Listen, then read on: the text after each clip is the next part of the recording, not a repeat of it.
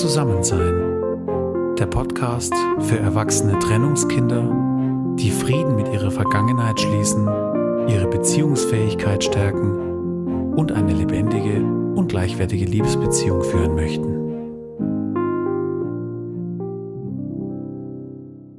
Hallo und herzlich willkommen zu Zusammensein, dem Podcast für erwachsene Trennungskinder.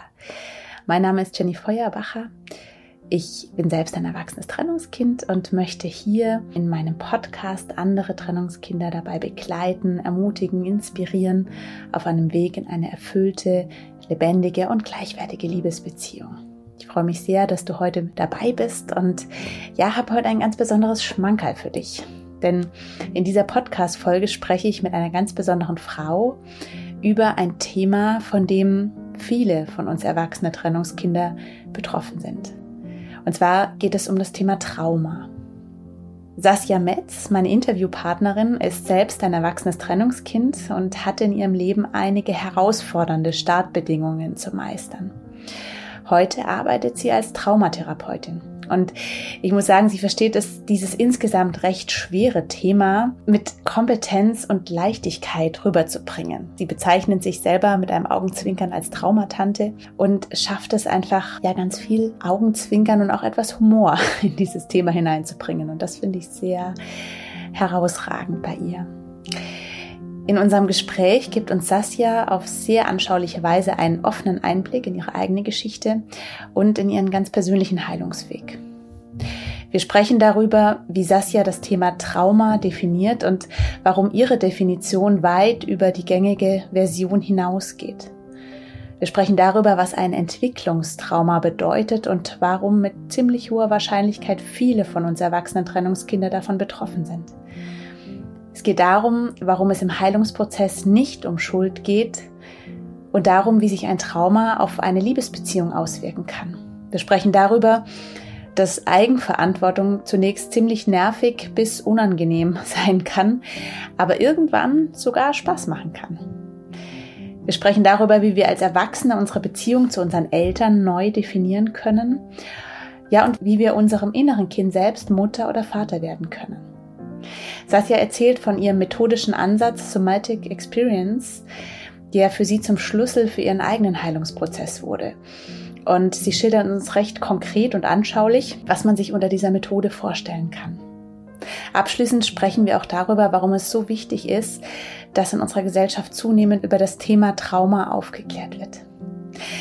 Das Gespräch ist ein bisschen länger geworden als eigentlich beabsichtigt, aber du wirst merken, da steckt unglaublich viel drin an Impulsen, an Gedanken und das hat unglaublich Spaß gemacht und ich freue mich so, dass wir uns da wirklich so auf gleicher Wellenlänge auch getroffen haben und dass wir doch auch mit einer recht ähnlichen Mission auch unterwegs sind. Und das ist einfach immer wieder so schön, Menschen zu treffen, die ihr Herzensthema mit ihrer ganzen Liebe und ihrem ganzen Engagement hinaustragen. Ich wünsche dir jetzt ganz viel Freude und ganz viel Inspiration mit diesem gehaltvollen Interview.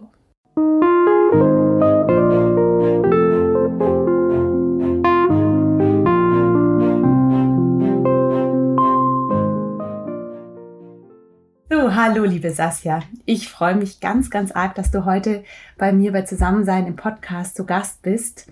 Es ist mir, ich habe es gerade schon gesagt, eine Freude und es ist mir irgendwie auch eine echt eine Ehre heute. Also ich weiß es sehr zu schätzen, dass du uns auch heute diese Zeit schenkst. Und ich folge dir schon eine Weile auf Instagram und finde einfach deine Arbeit ganz, ganz großartig. Du bist Traumatherapeutin und verstehst das, finde ich. Also das ist so mein Eindruck, dieses doch etwas schwere Thema in Anführungszeichen auf eine unglaublich ähm, einerseits komplexe kompetente, aber auch sehr sympathische und vor allem auch humorvolle Art rüberzubringen. Und das finde ich unglaublich faszinierend. Und ich glaube, deine Follower auch. Also ich glaube, also was ich so beobachte, ist viel Interaktion, viel persönliche Beziehungen und das ist echt faszinierend, äh, das zu beobachten. Mhm. Ja, danke für deine lieben Worte, Jenny. Ja, ja, genau. Das ist mir ein ganz großes Anliegen, weil Trauma ist schon schwer genug. Die Leute haben es dann schon schwer genug nach Trauma und warum dann noch mehr Schwere reinbringen in dieses Thema, mhm. sondern mhm. warum nicht mit ein bisschen Leichtigkeit, auch mal mit einem Augenzwinkern, auch mal mit so einem Schuss Selbstironie und mhm. ja, das kommt anscheinend mhm. gut an. Absolut, ja. absolut. Ja, das ja vielleicht vorab. Ich würde jetzt einfach den Ball erstmal zuspielen, dass du dich vielleicht selber noch mal vorstellst, ein paar Worte zu dir sagst, zu deiner Arbeit, vielleicht auch zu deiner Vision. Einfach, dass, ja, dass wir dich kennenlernen. Ja, danke. Ähm, also ich möchte mich vorab auch äh, nochmal wirklich bedanken, dass ich hier bei dir sein darf oder in eurem Podcast sein darf und ähm, dass wir über dieses so wichtige Thema sprechen. Also erstmal danke dafür. Ja, ich stelle mich ein bisschen vor. Ähm, mein Name ist Sasja Metz. Ich bin äh, noch 46, bald habe ich Geburtstag und ich bin sowohl Traumatherapeutin als auch äh, Expertin oder Selbstbetroffene mit dem Thema. Mhm. Und ähm, ich arbeite hauptsächlich mit Somatic Experiencing, ein ganz schwieriges Wort. Ähm, und da geht es darum, dass wir ähm, in der Therapie, also in der Traumatherapie, ähm, ganz besonders das Nervensystem berücksichtigen, auch schauen, wie funktioniert das Gehirn, wie wird Gedächtnis gebildet und so weiter. Und wie läuft das vor allen Dingen bei traumatischen Erfahrungen ab? Weil das ist, mhm. unterscheidet sich so ein bisschen von den Normalos in Anführungsstrichen. Und mhm. ähm, ja, das ist eine, auch, auch diese Arbeit ist so, wenn man diesen Begründer anschaut, den Peter Levine, der ist mittlerweile über 80, äh, kommt aus Amerika. Wenn man diese Videos anschaut, der, der spricht da mit jemandem, der im Afghanistan-Krieg war und die machen da irgendwie Scherzchen trotzdem. Ne? Und mhm. ähm, der bringt da ganz viel Leichtigkeit rein und das ist für mich ja, ein ganz großes Geschenk. Ja. Mhm. Toll. Ja. Toll, toll. Also gerade zu dem Ansatz möchte ich nachher dich noch genauer befragen. Ähm, aber vielleicht zum Einstieg, du sagst ja in deiner Instagram-Biografie, äh, stellst du so ein bisschen diese Aufforderung, lasst uns Trauma neu definieren. Und da würde ich gern heute mit dir einsteigen, ne? das Thema Trauma. Es ist so ein bekannter Begriff. Man hat so, so ein bisschen seine, seine Bilder im Kopf dazu auch, also vor allem auch von den ganz schweren Traumata. Wie definierst du persönlich Trauma? Ähm, also tatsächlich haben wir so eine bisschen andere äh, Definition von Trauma im Somatic Experiencing. Ähm, und wir sagen zu Trauma, also Trauma erstmal vom Wort heißt es nur Wunde. Wunde. Mhm. Also es mhm. ist nicht das, was wir so im Fernsehen mit sexueller Missbrauch und, und Vergewaltigung und Krieg, Folter und äh, so wie es vielleicht auch im ICD-10 steht, ne? sondern mhm. es ist eine Wunde. Und mhm. im größten oder in den meisten Fällen geht es darum, dass irgendeine Grenze, sei es eine mentale, eine psychische, eine geistige, eine körperliche Grenze überschritten wurde. Mhm. Und wir sagen immer, ein Trauma ist zu viel, zu schnell, zu plötzlich. Mhm. Und dann auch noch was ganz Wichtiges. Wir sagen, also das Trauma liegt nicht im Ereignis. Und ich habe irgendwie, glaube ich, ein Jahr gebraucht, um diesen Satz zu verstehen. Was das aber aussagt, ist, also das, was für mich vielleicht traumatisch ist, muss für dich, mhm. Jenny, nicht traumatisch sein. Mhm. Und umgekehrt. Also wir haben, mhm. wir sind alle individuell, wir sind alle ganz besondere Wesen, alle mit einem anderen Erfahrungsschatz und mhm. mit anderen Gegebenheiten. Und also es kommt darauf an, was für mich zu viel, zu schnell, zu plötzlich ist. Mhm. Ne? Mhm. Und wo ich zum Beispiel bei einer Freundin sagen würde, pff, ja, das macht mir jetzt nichts aus, ne? Mhm. Und die sagt, oh, ne, geht gar nicht, ne? Und ich mhm. sag, oh, das geht für mich gar nicht. Und sie sagt, mhm. ja, ich verstehe jetzt dein Problem nicht. Und mhm. da auch diesen Begriff viel mehr aufzuweichen und auch zu schauen, ja, also was Trauma ist, kann letztendlich nur der Betroffene selbst entscheiden. Mhm. Und mhm. das steht nicht in einem, also meiner Meinung nach, und das ist auch so ein großer Aufreger für mich, das steht nicht in irgendeinem Buch, das kann ja kein Therapeut sagen, das steht nicht in einem Instagram-Post, sondern mhm. du kannst das selbst entscheiden. Mhm. Punkt. Das ist eine tolle Definition, ja. ja. ja sehr in Eigenverantwortung. Genau. Und was mir auch sehr gefällt, wie du sagst, dieses individuelle, sehr persönliche und auch ja, genau dieses, so, sich zu sensibilisieren, auch so ein Gefühl für sich selber zu kriegen und sich auch selber ernst zu nehmen, ne, in den genau. Verletzungen, die man innerlich auch wahrnimmt. Und wenn tausendmal jemand anderes sagt, jetzt hab dich nicht so oder was soll denn der Quatsch oder jetzt guck dir doch mal die anderen an oder so. Ja. Sondern ja, dieses ganz Persönliche. Ja, ja genau. Und das ist ja auch so ein Hauptkennzeichen von den Leuten, ähm, also ich begleite online und die, die Frauen, die ich da begleiten darf, da kommt es immer wieder an den Punkt, ja, war das jetzt Trauma? Und am liebsten hätten die sowas wie so ein Stempel, ja, mhm. Trauma. Okay, mhm. dann mhm. darf ich Symptome haben. Und, und so ist es halt nicht. Du darfst ja. dir die Erlaubnis geben, ne? Und mhm. du darfst sagen, ja, das war schlimm. Mhm. Und mhm. ähm, da über diesen Punkt, da wird äh, immer sehr, sehr viel debattiert in den Stunden, ne? Mhm. weil es ja auch vom Umfeld äh, meistens geschieht Trauma ja in einem sicheren Raum. Ne? Also wenn wir zum Beispiel uns sexuellen Missbrauch anschauen, ähm, das ist nicht der böse Mann, der hinter einem schwarzen Busch lauert und einen überfällt, sondern sexueller Missbrauch passiert hauptsächlich in der eigenen Familie. Also mhm. der Täter ist in der eigenen Familie.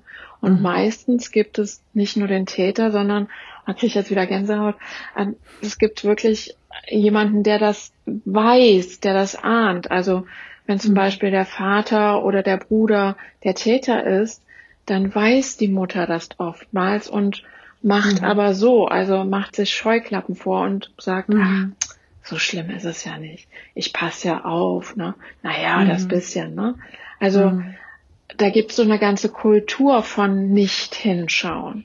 Mhm. Und wenn ich dann da hinkomme und da sage, du, das war traumatisch für mich, dann mhm. beschuldige ich ja auch in den meisten Fällen noch mehr Personen, weil ja. es gibt nicht nur einen Täter, sondern meistens viel mehr Mitwisser oder mhm. Leute, die nicht, die nicht aktiv genug hingeschaut haben. Ja. ja. Mhm. Absolut, ja. Und da würde ich gern mit dir auch diesen Bogen schlagen. Also gerade sexueller Missbrauch ist natürlich was, was man unter sehr schwerem Trauma, würde ich jetzt mal sagen, definiert auch. Vielleicht, wenn wir da noch mal so ein Stück zurückgehen. Ein Schlagwort bei dir ist ja auch Entwicklungstrauma. Das ist ja auch so ein großes Thema bei dir. Und da würde ich dich gerne auch fragen, was verstehst du darunter? Weil ich glaube, dass das für unsere Zielgruppe auch sehr, sehr wichtig ist. Was ist ein Entwicklungstrauma für dich? Wo fange ich an? Also Entwicklungstrauma ähm, sind Traumata, die von der Empfängnis bis zu vier, bis zum vierten Lebensjahr passieren, also Ende mhm. drittes Lebensjahr. Mhm. Und warum dieser Zeitraum? Ähm, wenn wir auf die Welt kommen, also wenn Sasja auf die Welt kam, dann mhm. hatte ich noch kein ausgebildetes Nervensystem. Also mhm. ein ganz wichtiger Punkt im Nervensystem, der Parasympathikus, und jetzt wird es ein bisschen biologisch, aber mhm. ich versuche es äh, so gut runterzubrechen, wie es geht. Also der Teil vom Nervensystem, der so ein bisschen die Bremse ist, der die Entspannung bringt, ne, der das ganze mhm. System runterfährt, der ist bei einem Neugeborenen noch nicht da. Mhm. So. Das heißt, wenn ein Baby auf die Welt kommt, also wir kommen quasi physiologisch als Frühgeburten auf die Welt. Eigentlich müssten mhm. wir noch viel länger im Mutterleib sein, aber dann würden mhm. wir nicht mehr durchs Becken passen. Deswegen kommen wir zu mhm. früh. Und ähm, ja, und was dann vonnöten wäre, was es aber leider nicht immer gibt, und da geht es jetzt gar nicht auch um eine Schuldfrage, aber wir bräuchten, wie wir das nennen, ein gut eingestimmtes Gegenüber, was das Baby reguliert. Mhm. Co-Regulation nennen wir das. Mhm. Mhm. Und da habe ich hier immer äh, als, als äh, Ding meinen Affen, der ist abwechselnd das innere Kind oder das Baby. Mhm. Also wenn ich jetzt die Mama von diesem Baby wäre und das Baby schreit, dann, dann brauche ich quasi, es ist alles gut es passiert dir nichts. Das regt mich auf, dass du schreist und ich weiß mhm. nicht, was ich jetzt mit dir machen soll, aber ich vertraue darauf, dass alles gut wird. Also mhm. ich muss diesem Kind quasi dieser innere Leuchtturm sein. Mhm. Egal was mhm. mit dir ist, ich passe auf dich auf. Mhm. So, und jetzt können wir uns vorstellen, dass das da viele Möglichkeiten gibt, dass es diese Bindung oder dass dieser sichere Leuchtturm da nicht sein kann. Mhm. Und das kann sein, also Entwicklungstrauma kann sein, dass, äh, was weiß ich, das Kind ist entstanden aus einer, sage ich mal, nicht so wirklichen Liebesbeziehung. Mhm. Also das ist irgendwie, ähm, also ich bin ja 1974 geboren. Ne? Ähm, meine Mutter, kann man so sagen, hat meinen Vater quasi missbraucht, um aus diesem Elternhaus rauszukommen. Mhm. Ich war jetzt auch nicht so ein hundertprozentiges Produkt von Liebe, sondern ja, äh, man war verheiratet und dann hat man halt ein Kind gemacht, ne? So eher. Mhm. Ähm, also wenn es da kein richtiges Ja zum Kind gibt. Mhm. Ähm, dann, dass die Mama zum Beispiel Stress während der Schwangerschaft hat. Das geht ja eins zu eins auf den Fötus über. Das mhm. spürt das ja alles, was die mhm. Mama spürt. Und wenn die ganze Zeit der Stresslevel da so ganz oben ist, dann, dann mhm. wird das auch für, das, für den Fötus das normal. Mhm. Oder die Geburt war traumatisch. Haben wir auch ganz oft, ne? Mhm. Ähm, oder halt in diesen ersten drei Lebensjahren, wenn es dann auf der Welt ist, dass irgendwas in dieser Bindung nicht wirklich gut gelingt. Ne? Mhm. Und da kann ich jetzt auch mal mein eigenes Beispiel machen.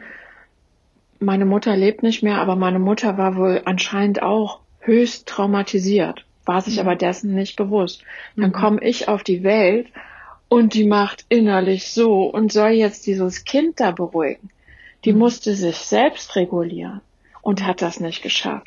Und was mhm. sie dann gemacht hat, und da geht es wirklich nicht um Schuld, sondern mhm. um jetzt ihre eigene Not da irgendwie zu handeln, hat sie sich aus ihrem Körper verabschiedet.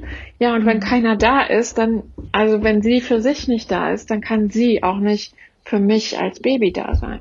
Ja. So, mhm. und wie äußert sich das jetzt dann im Erwachsenenleben? Also wir können chronische Krankheiten haben, wir können Probleme mit Beziehungen haben.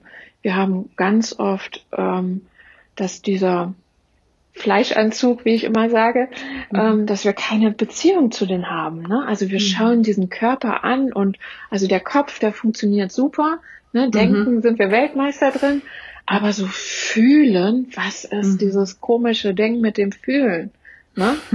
Also ich mhm. fühle im Kopf aber nicht, mhm. dass Traurigkeit vielleicht mir hier so einen Druck auf der Brust macht oder mhm. dass Angst mich so lähmt mhm. oder so, ne? Oder es wechselt ins andere rüber, dass, dass ich, äh, wenn Gefühle kommen, dann ist das wie so eine drei Meter hohe Tsunami-Welle, die mhm. mich halt wegspürt. Ich kann das mhm. überhaupt nicht regulieren. Ja. Ähm, mhm. Dann habe ich ganz wenig Körperempfindung. Also ich weiß auch nicht, wie ich meinen Körper so bewegen kann. Also was mhm. da überhaupt, also oft sind wir dann in den Bewegungen auch so wirklich linkig. Also, mhm. ne, ich weiß auch noch, auch eine süße Anekdote von mir, ähm, ich konnte als Kind keinen Purzelbaum und da haben die sich drüber lustig gemacht, aber ich hatte überhaupt kein Körpergefühl, ne? Mhm. Ähm, ja. Mhm. Und mhm. so äußert sich das dann.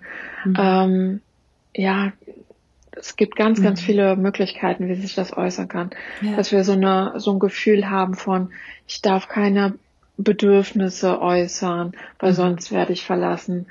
Ähm, so ein Gefühl von, ich habe irgendeinen großen Makel, mhm. den darf keiner wissen, ich muss den ganz ja. gut verstecken, mit mhm. Perfektionismus zum Beispiel. Mhm. Und ähm, dann, was habe ich noch, so ein Gefühl, als ob ich auch so ein bisschen anders bin als die anderen. Mhm. Also, mhm. aber ich, ich gucke mir so die Leute an, wie die so funktionieren und dann adaptiere ich für mich Verhalten und mhm. ja, laufe so durch die Welt, wie ich denke, dass Leute gut ankommen. ja. ne? Mhm. Also ich ja. bin nicht ich selbst, ich selbst, mhm. ja. ja. Viele, viele Probleme und die Problematik bei diesem Entwicklungstrauma ist, also das Gedächtnis, wie wir es kennen, so, dass wir eine Geschichte erzählen können. Mhm. Ich habe im Kindergarten, da gab es eine Freundin und die hieß Marie und Marie hatte immer einen roten Pullover an und mhm. sie hat mir immer Lollis mitgebracht. Das fängt erst so ab ungefähr vier Jahren an. Davor mhm. haben wir nur das Körpergedächtnis. Ja. Das heißt, alles, was mir vorher passiert, ist im Körpergedächtnis gespeichert. Mhm. Und ich habe da in dem Sinne keinen Zugriff so drauf. Mhm. Und dann sind halt diese ganzen komischen Gefühle, die ich eben genannt habe. Ich habe Marke, ich bin so anders, ich bin mhm. so fremd. Mhm. Aber ich könnte nicht sagen, meine Kindheit war schlecht. Ne? Ja. Ähm, wenn ich jetzt zum Beispiel mhm. ähm, sexuellen Missbrauch erlebt habe oder psychische Gewalt oder körperliche Gewalt, dann mhm. habe ich vielleicht eine Erinnerung dran, wenn das später stattgefunden mhm. hat. Mhm. Dann kann ich das benennen. Dann weiß ich auch, ja, es gibt einen Grund dafür, dass ich jetzt mhm. so freakig bin, sage ich mal. Mhm. Ne? Aber bei Entwicklungstrauma wissen wir das nicht. So.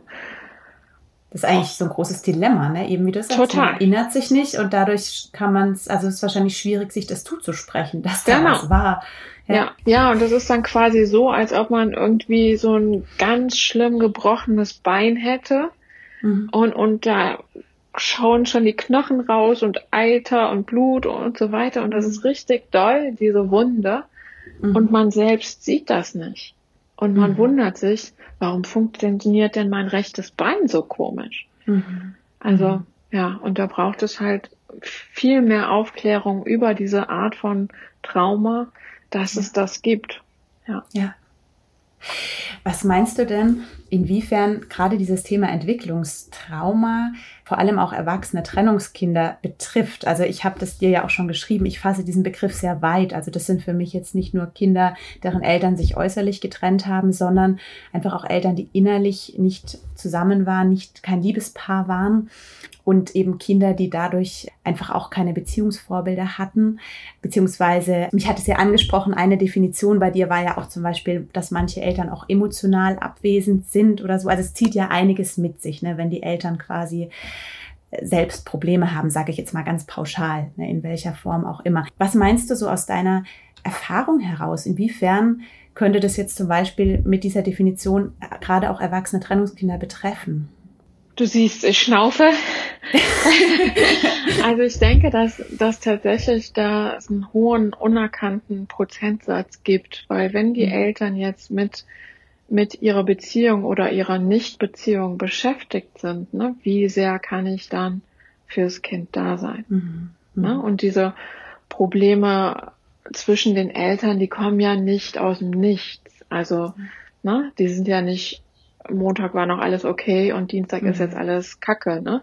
Also das entwickelt sich ja. Und ähm, ja, ich glaube, ein ganz großes Problem ist auch, das erlebe ich auch im eigenen Bekanntenkreis, ähm, dass da bekannte Kinder haben und die Eltern sind so, also mit gutem Willen, wenn ich das mal so ausspreche, sind die so wie ein wie eine schlechte WG. Also da ist mhm. wenig Liebe zwischen Mama und Papa mhm. oder zwischen den, zwischen dem Ehepaar. Und ja, was vermittel ich dann den Kindern? Mhm. Also, weil kann mir kein Mensch sagen, ich gehe ja nicht in eine Ehe, um um da unglücklich zu sein. Ich möchte euch glücklich sein. Und, und dann mhm. stimmt das, was ich nach außen meinem Kind transportiere, plus diese innere Haltung oder Frequenz oder Energie, wie du es nennen möchtest, mhm. die, die matcht ja nicht, ne? Also, mhm. und, und sowas merkt ein Kind, ne? Also das ist dann höchst verwirrt. Was ist jetzt, was ist jetzt die Wahrheit? Und was ich einem Kind dann quasi beibringe, ist, ich kann meiner eigenen Wahrnehmung nicht trauen. Mhm. Ja. Ja, und das hat natürlich Auswirkungen ja. auch später. Ja. Ähm, bei mir geht es ja auch ganz viel auch drum um diese spätere Liebesbeziehung. Also bei mir ist ja auch diese These, dass einfach das ganz viel bewirkt, auch darin später. Und dass es deswegen auch so wichtig ist, seine Vergangenheit anzusehen und also ich nenne es immer Frieden auch damit zu schließen. Also da Fall. gut in Kontakt zu kommen auch. Ja. Mhm. Das ist schön, das nochmal auch von dir bestätigt zu hören, so als äh, Traumatherapeutin und Fachfrau. Eben, weil ich auch das Gefühl habe, als ich so anfing, das Thema rauszutragen, dass das so wie so eine Aufklärungsarbeit ist. Ne? Also zu sagen, es geht mir jetzt nicht um Stigmatisieren, es geht mir auch nicht darum, jetzt uns alle als Opfer darzustellen, aber es geht mir darum, ein Bewusstsein zu schaffen, dass es höchstwahrscheinlich einen großen Prozentsatz äh, gerade von, ich sage jetzt bewusst uns erwachsenen Trennungskindern auch betrifft, dass wir da einfach ein Päckchen mittragen, was Einfluss hat auf unser Leben und eben auch auf unsere Beziehung. Ja, auf jeden Fall. Mhm. Und wir lernen ja auch an diesem, an unseren Eltern, ne, das sind ja die Rollenmodelle für, wie funktioniert eine Frau, wie funktioniert mhm. ein Mann, wie ja. funktioniert eine Beziehung, wie funktioniert eine Liebesbeziehung. Mhm. Ähm, ja, und wenn ich da viel Müll lerne, dann führe ich den Müll in der Regel erstmal so weiter, ne? Mhm. Mhm. Ja. Ja. Weil dann wird das mein Normal. Ganz genau. Du hast ja ein paar Mal auch gesagt, es geht hier nicht um Schuld, ne? also auch mit den eigenen Eltern. Ist aber gar nicht so einfach. Also aus eigener Erfahrung, wenn man dann anfängt oder auch mit Klienten zu arbeiten und dann fängt so dieses Verstehen an und dieses äh, wahrzunehmen, was da war, ja, dann kommen so Emotionen hoch, ne? mit wie Wut, wie, wie Schuldzuweisung, wie vielleicht tatsächlich auch zum ersten Mal Opferbewusstsein, nenne ich es jetzt mal, für sich selber. Wie gehst du damit um? Ja, was, was gibt's? Indem ich gebetsmühlenartig immer wieder sage, es geht nicht um Schuld. Also erstmal, mhm. Schuld bringt ja keinem was. Ne? Mhm. Also wenn ich jetzt, also ich bin ja auch äh, ein Scheidungskind, Trennungskind zusammen mhm. mit meinem Bruder. Für mich war die Scheidung meiner Eltern, also das war das erste, was ich überhaupt in meinem Leben erinnere. Die haben sich mhm. so getrennt, als ich fünfeinhalb, sechs war, ich weiß es nicht mhm. mehr so ganz genau. Mhm. Geht auch meine Stimme schon weg. Ähm, ähm, und es geht nicht um Schuld, weil ähm, wenn ich mir in der Rückschau meine Mutter anschaue, wenn ich mir in der Rückschau mhm. meinen Vater anschaue, der noch lebt, ähm, die sind beide auf ihre Art auf jeden Fall auch traumatisiert. Also mhm. ich, ich finde es immer gut, wenn wir so aus ein bisschen aus dem Bild so rauszoomen. Ne? Also mhm. und das ist auch so für mich der Balanceakt. Also auf der einen Seite muss ich wirklich bei mir sein und da muss auch diese Wut sein. Da muss auch boah Mama, da warst du richtig scheiße, da hast du mhm. richtig Mist gebaut. Also es mhm. braucht diese Wut, es braucht auch mhm. dieses Grenzen setzen, ne? Also richtig, boah, da hast du mich verletzt, ne? Mhm. So, aber dann im zweiten Schritt, also ich, ich lasse das dann ruhen, ne? Mhm. Also ich komme damit in Frieden, weil dann zoome ich raus aus diesem Bild und erkenne, ja, meine Mutter hat doch auch eine Geschichte. Mhm. Die ist ja nicht auf die Welt gekommen, also das ist immer das, was mir hilft. Die ist ja nicht auf die Welt gekommen als meine Mutter, um zu beschließen, mhm. Für Sasja bin ich mal eine richtig beschissene Mama. Das habe ich mir jetzt vorgenommen für mein Leben. Na, mhm. so kommt doch keiner auf die Welt. Wir kommen mhm. doch alle, also das ist meine Überzeugung.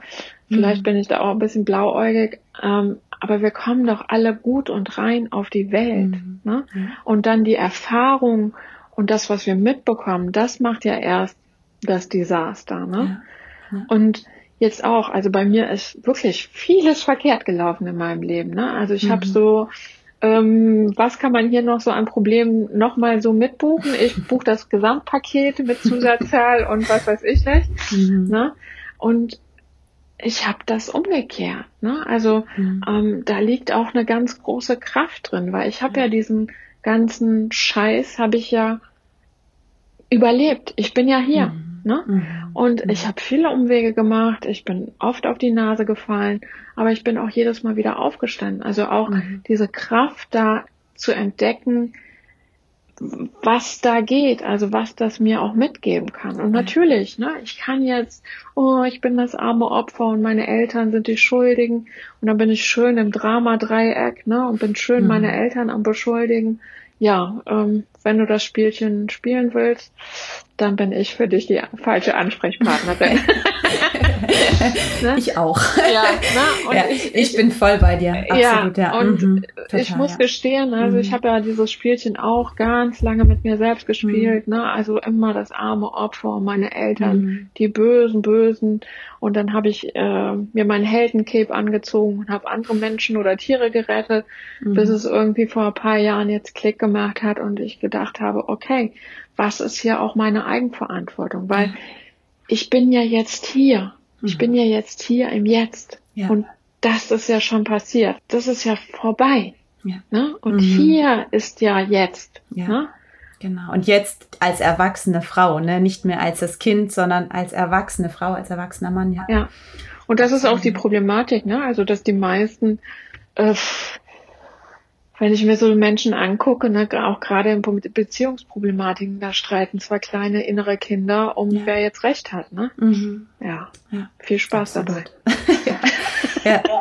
Und was mir auch mal aufgefallen ist, von nicht gar nicht allzu langer Zeit, ich glaube, was auch so oft passiert, ist, dass wir als Erwachsene, also wenn wir wieder dieses Bild des inneren Kindes nehmen, dass wir unseren eigenen Eltern auch heute noch immer so als inneres Kind begegnen. Also mit diesen kindlichen Ansprüchen noch. Das ist noch nicht so lange her, aber dass mir da wirklich der Groschen fiel. Nee, das ist auch nicht mehr ihre Verantwortung. Ne? Wir sind jetzt erwachsen und dieses als Erwachsene auch unseren Eltern als Erwachsene gegenüberzutreten genau. letztlich. Und ja. auch ich kann mir doch diese Mama sein. Ich kann doch diese Mama ja, für mein absolut. inneres Kind sein, ne? Ja. Oder der Papa. Ganz ne? genau. Mhm, ich brauche die doch gar nicht mehr. Ne? genau. Ja. Und das eröffnet ja auch ne, ähm, eine ganz andere Beziehungsmöglichkeit. Also ich hatte auch einen Kontaktabbruch über lange Zeit zu meinem Vater und dann sind mhm. wir uns nochmal völlig neu begegnet und ich habe mhm. gesagt, okay, das sind jetzt meine Regeln. Ne? Dann mhm. können wir im Kontakt sein. Ne? Und immer mhm. mal wieder probierte, hm, das hier können wir nicht mal, ne? so ins alte ja. Spielchen und da sage ich, nee, Punkt. Ne? Okay. Entweder so oder nicht. Mhm. Ganz einfach. Und hat es geklappt? Also ist er drauf eingegangen? Ja, ja. Schön. Ne? Okay. Und das wird jetzt niemals so eine super innige Beziehung werden. Mhm. Ne? Aber auf, auf unserem Level haben wir da einen guten Verständigungsgrad und vor allen Dingen, wir wissen beide, egal wie viel Scheiße da zwischen uns passiert ist, wir lieben uns. Mhm. Ja. Ne? Und das mhm. ist ja auch irgendwie das Wichtigste. Mhm. Das ja. ist schön. Das ist schön, dass du das sagst, ja, weil ich das auch merke, auch so mit meinen Klienten. Ich, ich finde das immer ganz wichtig, genau diesen Punkt, was du sagtest, dass man dieses ganze Bild sieht, ne? auch die Eltern in ihrer Geschichte. Das finde ich auch so unglaublich wichtig, auch dieses Verständnis wiederum auf sie erweitert, ohne dabei die eigenen Verletzungen jetzt runterzuspielen auch. Mhm. Ähm, und auch genau das, was du sagst, auch diese Chance auf naja, sagen wir es mal, Neubeginn oder eine neue Art von Beziehung, also sich wieder zu finden, was sicherlich vielleicht manchmal, wie du jetzt auch sagst, nicht in dieser innigsten Form ist, wie man sie sich vielleicht idealerweise wünschen würde. Aber trotzdem passiert es immer wieder. Und ich habe auch manchmal das Gefühl, es passiert, ähm, ja, vielleicht vor allem ist jetzt ein bisschen pauschal gesagt, aber dann, wenn auch wir Kinder, sage ich in Anführungszeichen, wirklich das Go geben, die Bereitschaft zu sagen, hey, ja, wir machen das jetzt irgendwie. Ja, genau. Also, und das ist da auch von uns Kindern manchmal wie so ein, ich sag jetzt mal, so ein Vorschuss auch braucht, ne? Weil, mhm. ähm, ja, man kann es nicht so pauschal sagen, aber manche, manche Mama, mancher Papa hängt eben noch sehr stark in seinen alten Muster und kommt da nicht so ganz über die Hürde rüber. Und deswegen ist es manchmal auch schön, wenn man selber quasi diese helfende Hand, sage ich jetzt mal, reicht. Aber wie du sagst, das finde ich jetzt auch spannend zu den eigenen Bedingungen, wo man sagt, hey, die, die Grenzen habe ich, ja, und die sind mir ja. wichtig. Und die möchte ich, dass du die auch einhältst und respektierst. Ja. Mhm. Schön. Danke auch für den Einblick in, in dein, dein, dein persönliches Erleben. Ich finde es immer sehr wertvoll. Und ich finde, das zeichnet dich auch sehr aus, also deine Verletzlichkeit, dass du einfach auch sehr offen bist, auch mit deinem Weg. Und ich glaube auch genau das ist das, was, was auch so berührt, ne? weil weil wir trauen, unsere Seelen aufzumachen, uns zu öffnen und wirklich offen auch dann zu sprechen und unsere Geschichten zu teilen auch. Ja, und ich habe ja wirklich, also das, was ich ja an Problematiken beschrieben habe mit Entwicklungstrauma, ähm, das sind ja alles meine Probleme gewesen. Ne? Mhm. Also mhm. ich, ich war wirklich diese Frau, die da im Außen geguckt hat, okay, wie verhalten sich Frauen? Mhm. Wie, wie muss man sein, um irgendwie zu, akzeptiert zu werden? Mhm. Ich habe mein, also ich habe, glaube ich, 35 Jahre meines Lebens geschauspielert. Und mhm. da war irgendwo ganz unten drin war eine Sasja, die jetzt endlich auch da sein darf. Und mhm. für mich war es ein richtiger Befreiungsschlag, ähm, mit meiner Geschichte rauszugehen. Ich mhm. habe jetzt keine Geheimnisse. Ich mhm. habe jetzt keinen Makel mehr, den ich verstecken muss. Ne? Mhm. Ähm, und das ist so eine Befreiung. Also muss jetzt nicht jeder so machen wie ich, ne? Mm, mein Mann mhm. findet das manchmal auch so, oh, ne? Muss man mhm. das machen, ne? Aber mhm. für mich ist es der richtige Weg und dann stimmt's doch. Punkt. Absolut. Absolut, ja. ja. Und was war so auf deinem Weg? Was war dieser Turning Point? Also, oder gab es da vielleicht viele? Also, wie bist du rausgekommen? Du sagst, 35 Jahre warst du in so in deinem alten Muster, sage ich jetzt mal. Und wie, wie kam es zu dieser Wende? Ja, also ich hatte schon immer irgendwie so das Gefühl, dass ich so ein bisschen anders bin als andere, aber konnte es nicht so erklären. Also dieser Entwicklungstraumazustand, sage ich mal. Mhm.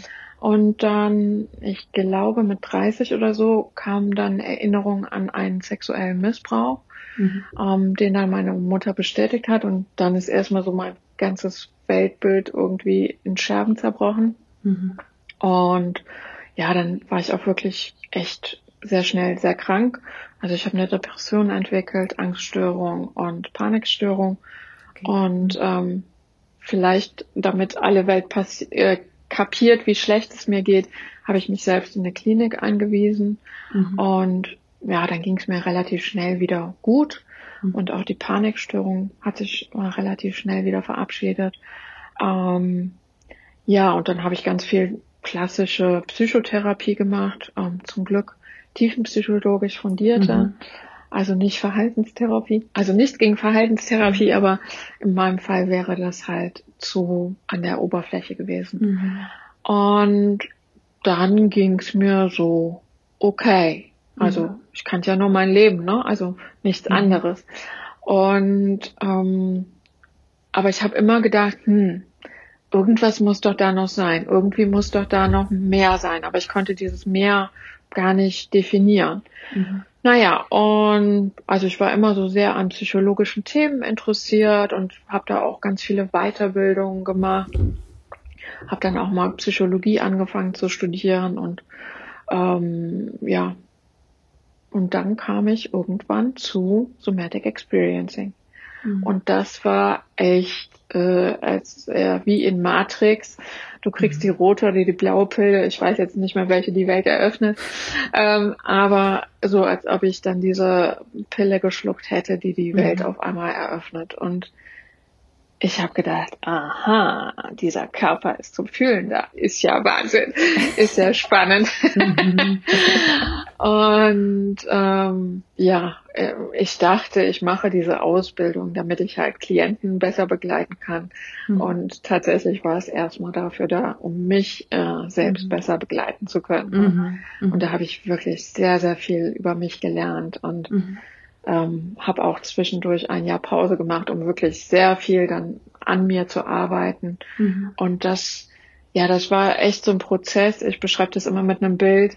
Es war so, als ob ich irgendwie, als ob meine Welt so Schwarz-Weiß-Fernsehen mhm. ohne Ton gewesen wäre. Mhm. Und plötzlich, ich weiß nicht, was der Standard jetzt im Moment ist, aber hätte ich hier Ultra HD, bla bla, mit bestem Ton.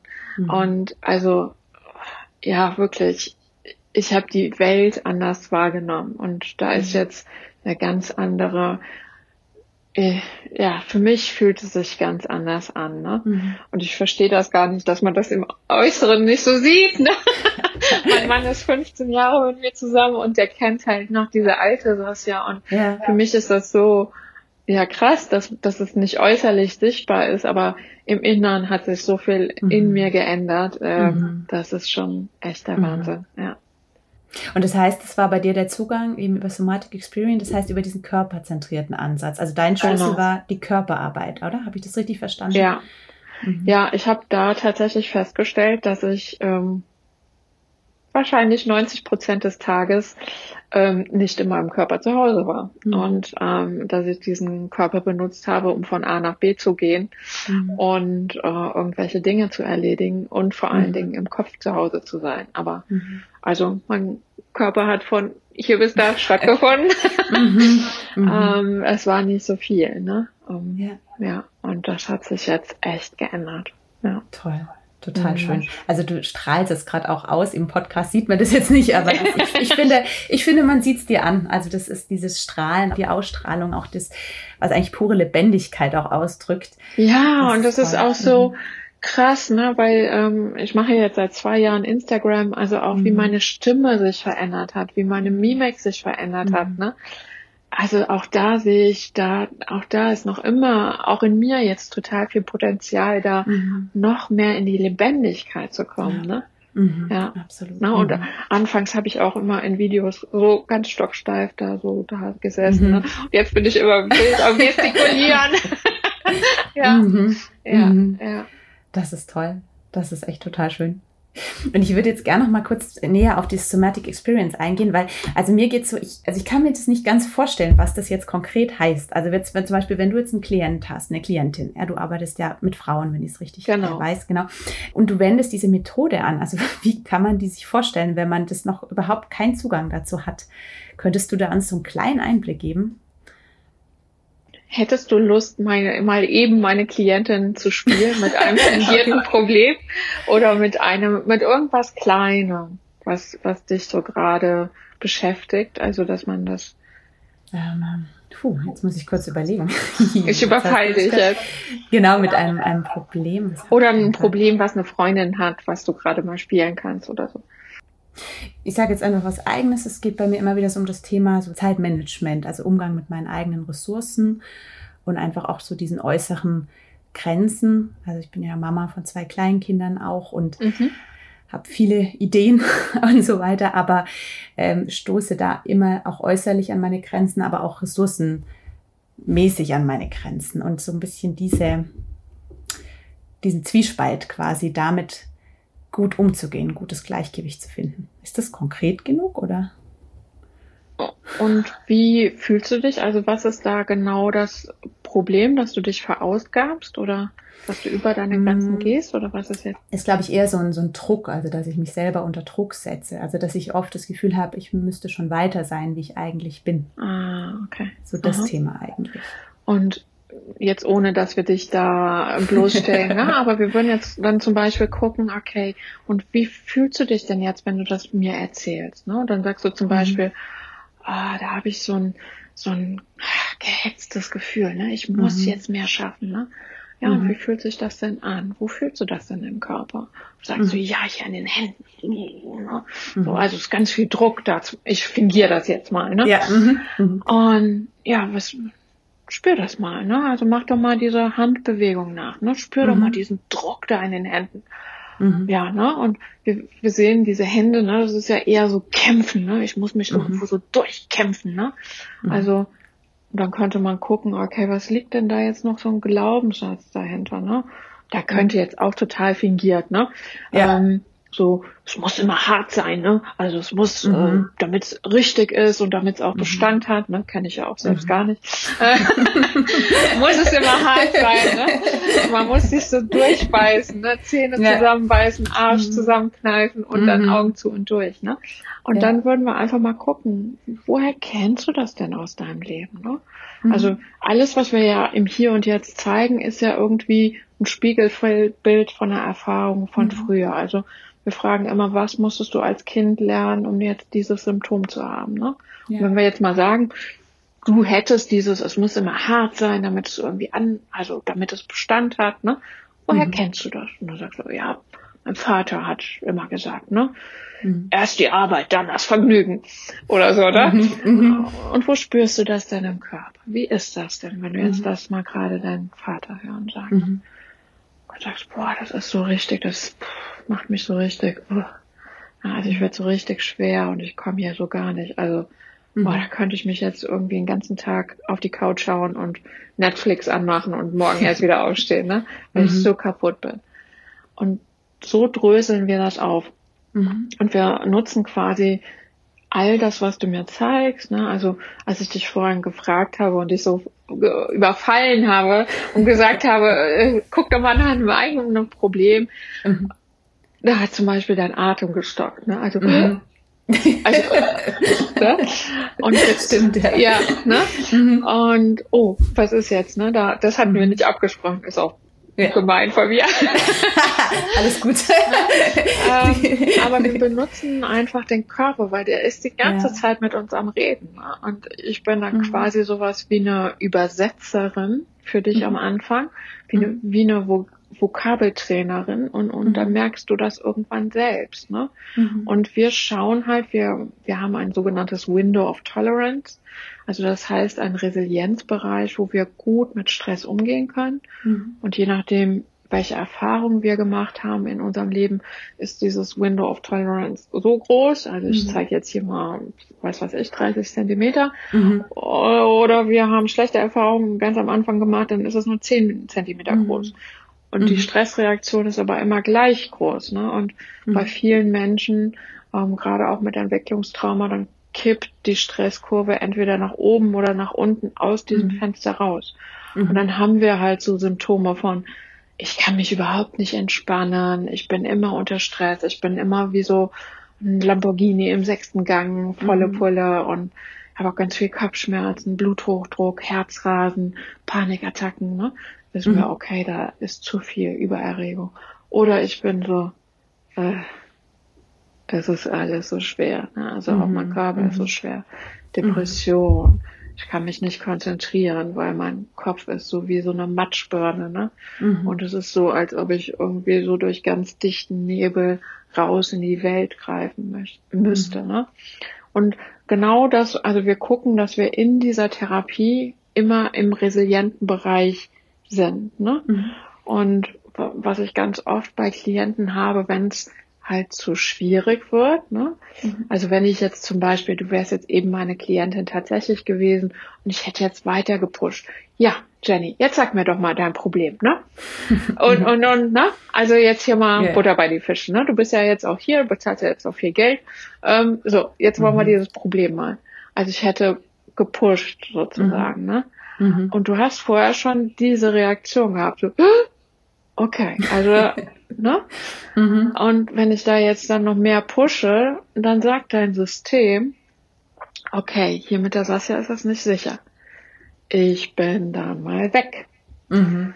Und mhm. dann ist quasi dein Körper noch irgendwie so als leere Hülle da, aber dein ganzes Nervensystem hat sich verabschiedet. Ne? Mhm. Und was dann passiert ist, dass das Gehirn auch nicht mehr wirklich ansprechbar ist. Mhm dann ist das natürlich ein bisschen Essig mit der Therapie, ne? Und deswegen bringt nicht so viel. Ja. Nee. Mhm. ja.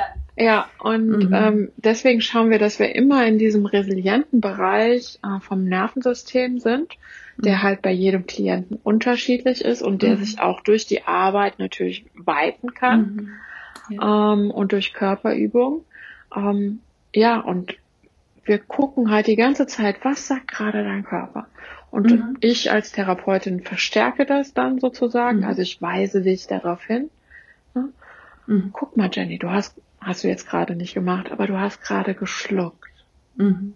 Hast du das gemerkt? Was war denn da? Hm, ja, das ist ganz schwer gewesen, merke ich. Ah ja. Und wenn wir da eben mal einen Augenblick bleiben. Und wir sind da so sehr einfühlsam, sehr empathisch, aber ohne Druck auszuüben. Ne? Mhm, mh. Aber wir, wir, wir beobachten sozusagen den Körper im Hier und Jetzt, weil mhm. der hat genau die, die Lösung parat. Es ist alles da schon. Okay. Und das heißt, äh, also Ziel ist auch eine neue Körperwahrnehmung, oder wie ja. kann man das sagen? Okay. Ja. Die wird dann erarbeitet quasi in, genau. in dem Prozess. Okay. Ja. Mhm. Und dass wir mhm. wirklich, weil im Trauma ist ja quasi so, ähm, wenn ich jetzt irgendwie was Traumatisches erlebe. So. Das ist noch aus einem alten Beispiel. Also, mhm. das ist jetzt eine Traumageschichte. Ich habe hier ein Blatt Papier in der Hand, was schon ein bisschen zerrissen ist. Mhm. So, und ähm, da steht jetzt dieses traumatische Ereignis drauf. Und jetzt so kann ich das lesen. Mhm. So, und damit das nicht zu doll an mich rankommt, macht mein Gehirn was ganz Cleveres. Mhm. Es zerreißt das in viele Stücke. So, mhm jetzt kann ich es nicht mehr lesen. So. Und dann schwirren so diese Teilchen hier irgendwo, ich nenne es mal im All rum. Mhm. Und ich nenne das immer so, als ob die, also das schwebt dann hier oben irgendwo so rum, ist so mein Bild. Und das ist mit so ganz feinen Drähtchen mit uns hier unten verbunden. Mhm. Und dann passiert irgendetwas im Außen wir nennen das, da haben die Leute ja jetzt so viel Spaß dran, Trigger. Ich wurde getriggert. Mhm. Also es stößt hier irgendwas gegen das Drähtchen ja. und dieses Ding macht hier Alarm, Alarm, Alarm. Mhm. So. Mhm. So, und was wir jetzt in der Therapie halt machen, wir machen dieses Bild wieder zusammen, damit ich diese Geschichte wieder lesen kann, aber aus einem guten empathischen Zustand. Mhm. Weil was dann auch passiert, wenn das hier oben so rumflattert, das mhm. ist quasi in der Zeit eingefroren. Mhm. Und ähm, wenn man das so sagen kann, also hier ist, was weiß ich, mit sieben ist passiert, dass meine Eltern sich getrennt haben und dann gab es eine Gerichtsverhandlung und ich wurde mhm. vom Richter gefragt, ich weiß nicht, ob das heute noch so ist, aber ich mhm. weiß es zum Beispiel, ich wurde tatsächlich vom Richter gefragt, im Beisein von Mama oder und Papa, wo möchtest du lieber sein? Wow, krass. es war äh, also das Schlimmste, ne? Ja. So, und dann gibt's eine siebenjährige Sasja, die sagt, boah, das war ganz schlimm. Mhm. Und die ist in der Zeit eingefroren. Mhm. So. Und die müssen wir jetzt auch quasi dann ins Hier und Jetzt holen. Also, mhm. dass wir der sagen, mhm. ja, guck mal, Schätzelein, aber jetzt ist 2021. Mhm. Das war damals schlimm, da hast du recht. Mhm. Ja, das war ganz doof. Ja, ich habe Mitgefühl mit dir. Und jetzt, wir haben es aber trotzdem geschafft. Es ist vorbei. Mhm. Ne? Mhm. Also wir holen es ins Hier und Jetzt. Und das ist diese ganz große Problematik, dass diese äh, Traumatisierten halt irgendwo entweder in der Vergangenheit äh, rumlungern mhm. oder in der Zukunft, was jetzt mhm. alles noch Schlimmes passieren könnte. Ne? Ja. Und die sind nicht hier. Mhm. Und da sind wir ja wieder bei diesem Bemuttern auch vom inneren Kind oder Bevater, ne? Diese ja diese Anteile, auch diese kindlichen Anteile jetzt zu sich zu holen. Du hast ja gerade das auch so gemacht, ne, mit ihnen wirklich auch gesprochen, eigentlich in ihrer Sprache, auch altersgerecht, ne? Spannend, mhm, total spannend. Ja, super, super spannend. Echt, mhm. ja. Das ist schön, dass du uns das gerade gezeigt hast und auch jetzt nochmal mit das Bild, mit diesem inneren Kind oder diesen Anteil, ne, diese Sensibilität auch dafür. Es ist, es ist sowas von wertvoll und sowas von wichtig. Ne? Es ist keine Spielerei oder kein, manchmal hat man das Gefühl, dass es kursiert jetzt gerade wie so ein Modebegriff, ne, das innere Kind und sondern es ist wirklich ja eine ganz grundlegende Arbeit, auch Heilungsarbeit oder in diesem Heilungsprozess auch. Ja. Hm, ja. Und vielleicht jetzt nochmal ganz kurz aus deiner Sicht, also wenn wir jetzt nochmal den Fokus auf Liebesbeziehungen legen, ja, was sind da so mögliche Szenarien, was passieren kann, wenn ich jetzt so mit meinem Trauma quasi in eine Beziehung stolper? vielleicht mein Partner auch traumatisiert ist oder auch nicht. Was für Problematiken können sich daraus entwickeln? Also es sind zahlreiche, aber vielleicht hast du so ein, zwei Beispiele aus deiner Erfahrung. Ja, also erstmal darf ich ähm, zu den Zuhörerinnen wahrscheinlich größtenteils sagen, äh, dass wenn ich traumatisiert bin, äh, dass die Wahrscheinlichkeit nicht so ganz unwahrscheinlich ist, dass mein Partner, den ich mir aus Liebe ausgesucht habe, natürlich auch traumatisiert ist, weil das mhm. ist ja Schlüssel Schloss, ne? Mhm. Ähm, ja, gut. Ähm, ne? äh, ja. Das gebe ich schon mal mhm. zu bedenken. Ne? Mhm. Ähm, aber das ist alles kein, kein Beinbruch, also es ist nichts, was man nicht reparieren könnte und wo auch beide wieder gemeinsam dran wachsen können. Ne? Mhm. Und ähm, was halt ein denkbares Szenario ist, also wenn ich jetzt zum Beispiel im Elternhaus gelernt habe, ähm, der Vater ist sehr dominant, die Mama ist sehr duckmäuserisch und, und sehr zurückhaltend und so die graue Maus im Hintergrund und das Leben als Frau ist schwer, dann suche ich mir natürlich genau so eine Beziehung vielleicht aus, ne? Mhm. Oder ich suche mir eine Beziehung aus, ne? Also wenn ich jetzt zum Beispiel durch meine Eltern lerne, und das ist ja eigentlich das Hauptmerkmal, was ich lerne in so schwierigen Beziehungen, Liebe tut weh. Mhm. So. Und dann suche ich mir natürlich eine, auch eine Liebesbeziehung aus, die weh tut. Ist ja ganz mhm. klar, weil das ist ja mein Normal. Ne? Ja. Bis ich drauf komme, ne? Äh, äh, lustiges Beispiel. Ich weiß nicht, ähm, wir sind irgendwann mal umgezogen, also wir sind ganz, um, ganz viel umgezogen und dann hatte ich äh, eine Schulfreundin und ähm, bin mit der mittags zum äh, Essen gegangen. Also die hatte mich dann eingeladen und dann die Mutter war da und meine Schulfreundin und die hatte noch zwei Brüder. Und dann saßen die am Mittagstisch und haben geredet. Und das war für mich äh, wie das achte Weltwunder. Und ich habe gedacht, wow, die reden miteinander. Mittags am Tisch und die hatten einfach Spaß. Mhm. Das gab's in meiner Familie nicht. Mhm. Und ich fand das so, also das war für mich so einprägend, dass man einfach am Mittagstisch sitzen kann, essen kann und da irgendwie so eine leichte Stimmung herrscht mhm. und so. Und ich habe mhm. gedacht, krass, also wie kann das sein, ne? Mhm. Und ich habe mir auch mhm. erst gedacht, boah, das sind ja voll die Aliens, ne? Die sind ja komisch, ne? Die haben Spaß. komisch. Ne? Komisch, ja, total komisch. Ne? Mhm. Äh, und es war für mich total verrückt, ne? Also mhm. bei uns war alles irgendwie so unterkühlt irgendwie so, ne? Und ja, na, und was kriege ich als, also was musste ich als Kind über Liebe lernen? Mhm. Vielleicht musste ich lernen, Liebe ist schwer, Liebe tut weh, Liebe gleich körperliche Gewalt, Liebe gleich Drama, Liebe gleich, ne? Äh, ja. da gibt's immer On-Off. Mhm. Ähm, ja, und da mache ich, da mache ich das eins zu eins im, im jetzigen Leben weiter. Mhm. Vielleicht selbst, Mhm. Selbst dann, wenn man es abgelehnt hat, ne? Also ja. selbst dann, wenn man das, das ist das Verrückte daran. Ja, ja. Mhm. Mhm. Ne? Vielleicht habe ich auch gelernt, ach, das ist äh, gut, dass man irgendwie fremd geht, ne? Mhm. Vielleicht hat man sowas mitbekommen. Also mhm. in den meisten Fällen entweder wiederhole ich das oder ich lehne das ab und mache genau das Gegenteil. Mhm. Aber da bin ich auch nur damit beschäftigt, bloß ja nicht so zu sein wie meine Eltern. Ne? Wirklich frei bin ich dann auch nicht. Ja. Freiheit, das ist ein Schlüsselwort. Wie definierst du Freiheit? Weil es ist ja bei dir auch im Prozess so ein Ziel, ne? frei sein, lebendig sein, voller Kraft sein. Was bedeutet für dich Freiheit mit deinem Wissen, was du heute hast? Super Frage. ähm, Freiheit für mich bedeutet, dass ich mir selbst ganz nah bin und mhm. dass ich äh, mir meiner bewusst bin, dass mhm. ich nicht aus meinem inneren Kind Anteilen handle, dass ich nicht aus meinen Traumamustern handle, dass ich nicht aus meinen Selbstschutzstrategien handle. Also, dass, es, dass ich wirklich mhm. aus meiner Essenz heraus handle. So würde ich ja. das äh, beschreiben. Mhm. Das Schöne, so diese innere Freiheit. Genau. Ja. Ne?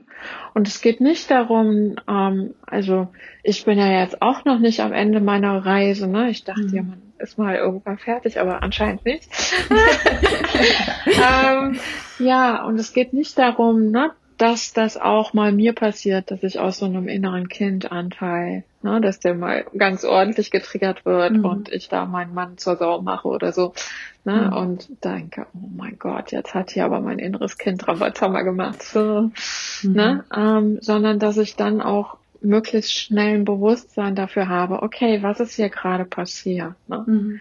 Mhm. Was kann ich, was kann da noch in die Heilung gehen? Also nur wenn ich das Problem ja auch quasi so am Schlawittchen habe, ne, mhm. ne, dann kann mhm. ich es ja auch bearbeiten. Und deswegen ist es auch manchmal gut, dass, dass ich auf die Schnauzefalle sozusagen, mhm. um zu sehen, okay, da, da ist noch was. Ne? Ja, ja. ja.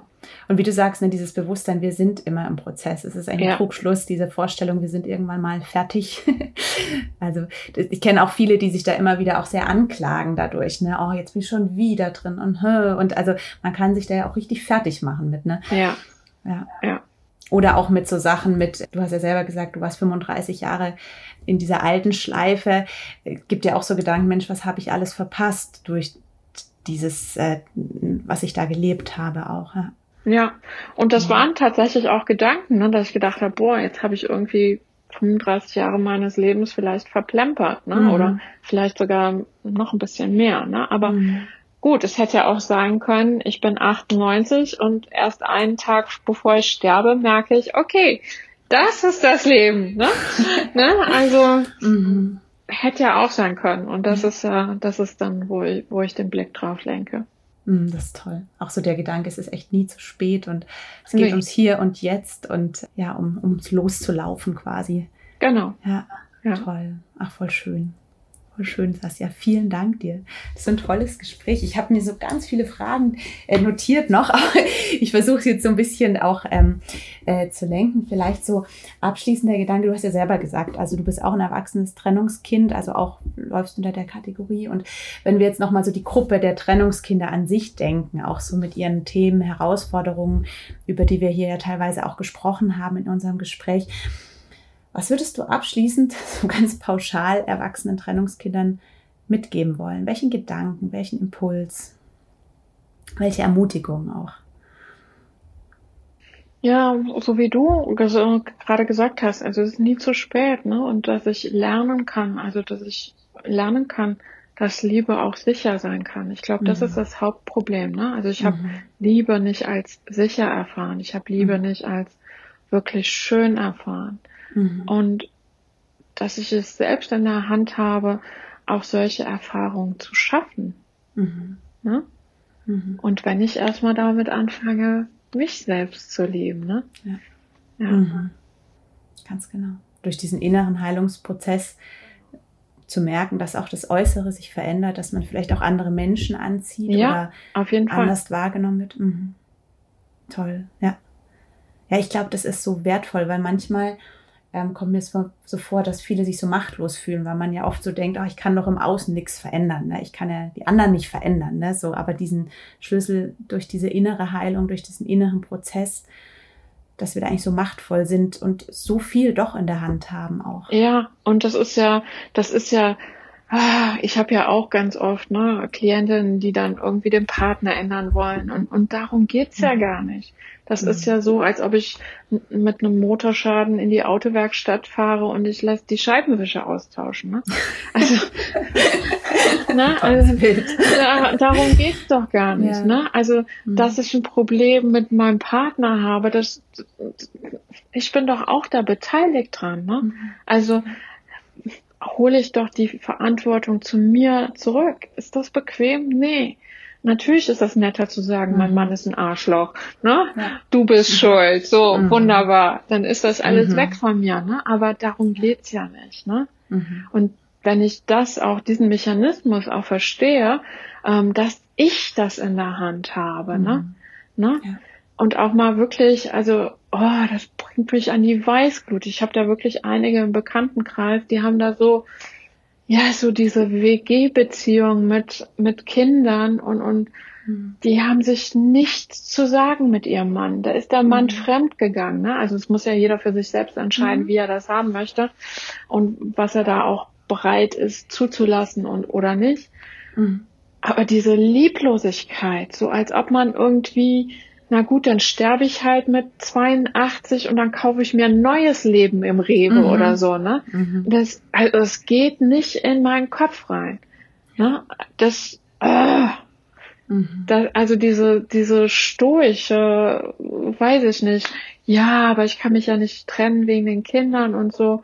Aber mhm. was, was gebe ich denn den Kindern mit? Ne? Also es ist jetzt keine Ermutigung, dass jeder sich trennen soll, aber mhm da auch mal wirklich genau hinzuschauen. Mhm. Und, und will ich was ändern oder will ich da in diesem, in diesem Sumpf da so stecken bleiben mhm. und mir selbst leid tun und ja. ja. darauf hoffen, dass irgendwas besser wird, ja. Genau. Und da sind wir genau wieder bei dem Thema Selbstverantwortung. Ja und die aber so verknüpft ist mit dieser inneren Freiheit. Ne? Ja. Und ich glaube, ich glaube, wenn man das mal verstanden hat, ja, und wie du sagst, das ist am Anfang, ach, es ist unbequem, ne? Es ist Total. echt unbequem. Habe auch schon so oft oder auch mal mir selber, man denkt, oh Mann, immer lande ich wieder bei mir selber, gell? Es nervt. Warum nicht auch mal die anderen? Ja, genau. Aber ich, wenn man das dann mal verstanden hat mit dieser inneren Freiheit, was für eine Qualität das einem eigentlich gibt und wie du sagst, auf einmal wird das Leben mehrdimensional, es wird farbig, es ist, da passiert was, ne? Und ich glaube dann, also kann ich aus eigener Erfahrung sagen, irgendwann macht Spaß tatsächlich. Ja. Also, oder? Ja, genau. ja. Ja. Mhm. Mhm. ja. Ja, und sich wirklich auch daran zu erinnern, wie viel Macht ich habe, egal was mhm. passiert ist. Ne? Ich habe jeden, jeden Tag neu die Möglichkeit, mich neu zu entscheiden und auch mhm. neu zu handeln. Ne? Und das ist mhm. ja vielleicht auch noch ne, auch gerade so auf Instagram, dann lese ich diese Posts, ja, und was mache ich? Gar nichts. Ne? Also ich mhm. muss auch in die Umsetzung kommen. Ne? Ja. Es lohnt, also es bringt nichts, das nur zu lesen und, und vielleicht einen Kurs zu machen, aber es nicht zu tun. Mhm. Leute, kommt in die Umsetzung. Das ist, das ist so schön. Danke dir, Sasja. Ich habe jetzt doch noch eine letzte Frage, die kam mir jetzt gerade, die würde ich dir gerne stellen, und zwar aus deiner eigenen Erfahrung raus. Was macht mittlerweile für dich eine erfüllte Liebesbeziehung aus? Weil du es gerade so von diesen Beziehungen hattest, die so dahin vegetieren. Was ist für dich so der Kern der Liebesbeziehung? Uh, ja, also ich bin jetzt seit uh, über einem Jahr verheiratet. Wir sind aber schon ganz lange zusammen, 16 Jahre. Mhm. Und ähm, also dass, dass mein Mann wirklich ein Freund ist. Mhm. Also ähm, dass ich das Gefühl habe, egal wie ich bin, oh, jetzt muss ich bestimmt gleich weinen. Meine Augen sind schon voll. Ähm, dass ich wirklich das Gefühl habe, egal wie ich bin, ne? also ob ich jetzt äh, Augenringe habe bis zu den Knien, ob ich mich zickig verhalte, ob ich, egal wie ich bin, also der nimmt mich mit allem. Also mhm. einfach wirklich bedingungslos. Mhm. Ähm, dass da auch wirklich, also dass ich den Mut da habe, mich auch wirklich zu zeigen. Mhm. Ähm, dass ich auch den Mut habe, also es gelingt mir noch nicht, da ist noch Potenzial bei mir nach oben, ähm, mich da fallen zu lassen in seine, mhm. in seine Arme und zu sagen, ich bin mir sicher, dass du mich auffängst, mhm. Schatzi. Mhm. Und ähm, ja, ich denke, das ist, äh, also das ist für mich eine gelungene Liebesbeziehung, dass wir auch ähm, uns wirklich so sein lassen. Ne? Finde ich alles gut, was der macht? Nee, bestimmt nicht. Rege ich mich mhm. hundertmal am Tag über den auf? Ja, bestimmt. ne? Mhm. Aber dass da drunter trotzdem noch Liebe ist. Und ja. da gab es für mich letztes Jahr auch so voll den Aha-Moment. Ich habe den letztens erst erzählt. Ähm, also seitdem ich denken kann, seitdem ich irgendwie im beziehungsfähigen Alter bin, hatte ich immer äh, Beziehungen. Also ich mhm. glaube, ich habe wirklich keinen Tag gehabt, wo ich nicht in einer Beziehung war. Okay. Ja. Mhm. Also, und das war halt oft auch so, dass, dass diese Beziehungen irgendwie so einen inneren Mangel ausgeglichen haben. Also da mhm. gab es diesen Partner und dann war das ja okay. Mhm. Und letztes Jahr, da war ich alleine im Urlaub und habe so ganz viel für mich nachgedacht und prozessiert sozusagen. Und auf einmal habe ich gemerkt, ich brauche meinen Mann nicht mehr. Mhm. Und das war für mich äh, auch das achte Weltwunder. Also ich mhm. äh, also weil ich wirklich so gespürt habe, nee, ich brauche ihn nicht. Er, er ist da mhm. und das ist wunderbar. Aber mhm. es ist nicht so dieses, erst wenn er da ist, dann bin ich ganz, sondern mhm. ja, ganz bin ich noch nicht, ne? Aber ich bin ziemlich gut am ganz werden mhm. und ich brauche nicht ihn, um mich aufzufüllen. Und das ist ja, das ist toll. Also, wow. ja. Und das auch wirklich schön. zu spüren, ja, das ist toll, dass du in meinem Leben bist, aber ich brauche dich nicht, sondern ja. ich liebe mhm. dich, weil ich dich liebe. Ja. Wunderschön. Ja. Total schön, echt. Und was mir gerade auch nachklingt, was du am Anfang gesagt hast, diese bedingungslose Liebe zu erfahren. Ich habe gedacht, da, da, hören jetzt viele bestimmt zu und denken, ja, das will ich auch, das will ich auch. Aber was ich ganz wichtig finde, was du gesagt hast, die Voraussetzung dafür ist ja auch, zum einen, dass ich mich ja zeige, dass ich mich ganz zeige und es kostet Mut. Ne? Also ich kann ja die Erfahrung wirklich nur machen, wenn ich quasi ja, ja ganz da bin, auch mit meinen Nicht-Schokoladenseiten. Ne? Ja. Und gleichzeitig, wie du auch gesagt hast, also das Aufgefangen werden kann ich auch nur erleben, wenn ich mich fallen lasse. Also wir haben immer so einen Eigenanteil, wo wir so ins, Auf jeden sag Fall. ich mal, ins Risiko springen müssen, ja. oder? Und da mhm. hatten wir auch jetzt ähm, echt dran zu tun, weil ich war auch immer so dieses ich krempel die Arme nach oben, ne? Mhm. Ich, ich brauche ihn nicht und ich kann auch alles alleine und ich bin die Starke, ne? Also mhm. nicht die Starke in unserer Beziehung, aber so, so ne? Saskia ist immer stark. Mhm. Und ähm, wenn das dann mal durch irgendwelche Gegebenheiten, also meine Mutter war ja ganz schwer krank und da ging es mir schlecht, als sie dann mhm. gestorben ist, also habe ich echt stark getrauert. Mhm. Ähm, da habe ich halt nicht mehr als Starke funktioniert und dann funktionierte das auf einmal gar nicht mehr zwischen mhm. uns, ne? Mhm. Weil ich war die Starke und jetzt mhm. hat er da auf einmal so ein schwaches Ding da und mhm. und, und äh, da funktionierte das nicht und und mittlerweile sind wir da auch so aneinander gewachsen, ne, dass ich jetzt auch mhm. wirklich sagen kann, du, da brauche ich jetzt deine Hilfe und mhm. gar nicht mehr aus dieser Bedürftigkeit heraus, sondern aus einer erwachsenen Position, dass ich sage, du, da kann ich jetzt gerade nicht mehr, ich brauche deine Hilfe. Ne? Mhm. Und ja, das hat eine andere Qualität und dann kann das auch anders beantwortet werden. Ne? Mhm. Ja. Mhm. Toll. Boah, ich finde das so schön, auch wie du das gerade definiert hast. Ich finde es unglaublich ermutigend und inspirierend auch. Ja. Ich danke dir so von Herzen für diesen sehr persönlichen Einblick da auch in deinen Weg, in deine Beziehungen, in deine Arbeit. Es ist also unglaublich bereichernd. Ich danke dir von ganzem Herzen dafür, Saskia. Und ich würde jetzt so gern zum Abschluss vom Interview noch dir den Raum geben. Ich bin mir sicher, dass viele, die dich jetzt hören, sagen, boah, die will ich näher kennenlernen oder ich möchte irgendwie folgen oder so. Ähm, äh, wo findet man dich? Also wo kann man Sasja erleben oder wie kann man mit dir arbeiten?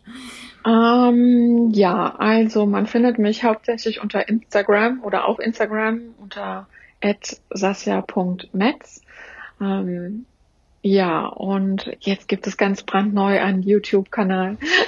Mhm.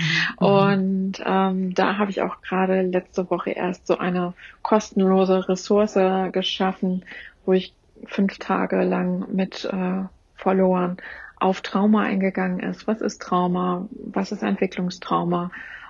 Also fünf Tage lang mhm. haben wir nur über Trauma gequatscht. Und äh, diese Ressource findet man halt. Und ähm, dann habe ich verschiedene Online-Kurse. Ähm, also ja, ähm, das ist so, wie man mich bisher findet. Das ist auch noch ausbaufähig. Ja. Aber ich kann also gerade für den Instagram-Kanal nur Werbung machen. Ich finde den so großartig und ähm, äh, auch unglaublich viel Input, was du da gibst und auf so sympathische, ja, ich habe schon gesagt, humorvolle Weise. Also ich bin ein ganz großer Fan. Du bist mir darin echt ein großes Vorbild. Dankeschön. Und kann euch da nur alle einladen, da auf jeden Fall vorbeizuschauen und euch das anzusehen und zu folgen und ja, diesen ganzen Mehrwert, den du da schenkst, auch wirklich zu nutzen. Das ist eine Goldgrube, was du da zur Verfügung ja. stellst auch. Ja, und vielleicht das noch von mir, also warum ich das überhaupt mache, weil es ist echt viel Zeit drin in diesem äh, mhm. Ganzen, äh, weil ich mir einfach oder weil ich mir denke, ich hätte mir so jemanden wie mich halt vor Jahren gewünscht. Mhm. Ähm, und dann wären es vielleicht keine 35 Jahre im Dämmerschlaf gewesen. Ne? Mhm. Ähm, und mhm. ich würde mir wünschen, dass dieses ganze Thema Trauma wirklich neu definiert wird dass ein. Hausarzt weiß, was ist ein Trauma, dass eine Lehrerin weiß, was ist ein Trauma, eine Erzieherin, ein Postbote. Also, dass das wirklich in der Gesellschaft anders ankommt und dass wir auch dadurch als Menschen anders miteinander umgehen können und mhm. so viel Leid und auch so viel Kosten vermeiden können. Ne? Ja. ja. Ja, das wäre mein Traum. Das ist eine unglaublich schöne Vision. Ja. Und ja, ich ich bin mir sicher, die wird noch ganz groß werden. Und genau, ich wünsche dir, von Herzen alles Gute und ganz viel Segen und ganz viel Freude, dass du diese ganze Strahlkraft nach draußen bringen kannst. Das ist echt sehr beeindruckend. Vielen, vielen Dank dir. Ja, ich danke dir, liebe Jenny, für dieses äh, ganz kurzweilige und dennoch intensive Gespräch, ähm, was sich so wunderbar harmonisch angefühlt hat und mhm. da auch äh, mit deinen Zuhörern äh, meine Vision zu teilen. Und ja, das Thema neu zu definieren. Endlich. Ja, absolut. Vielen Dank dir, Saskia. Alles, alles Gute. Ich danke dir.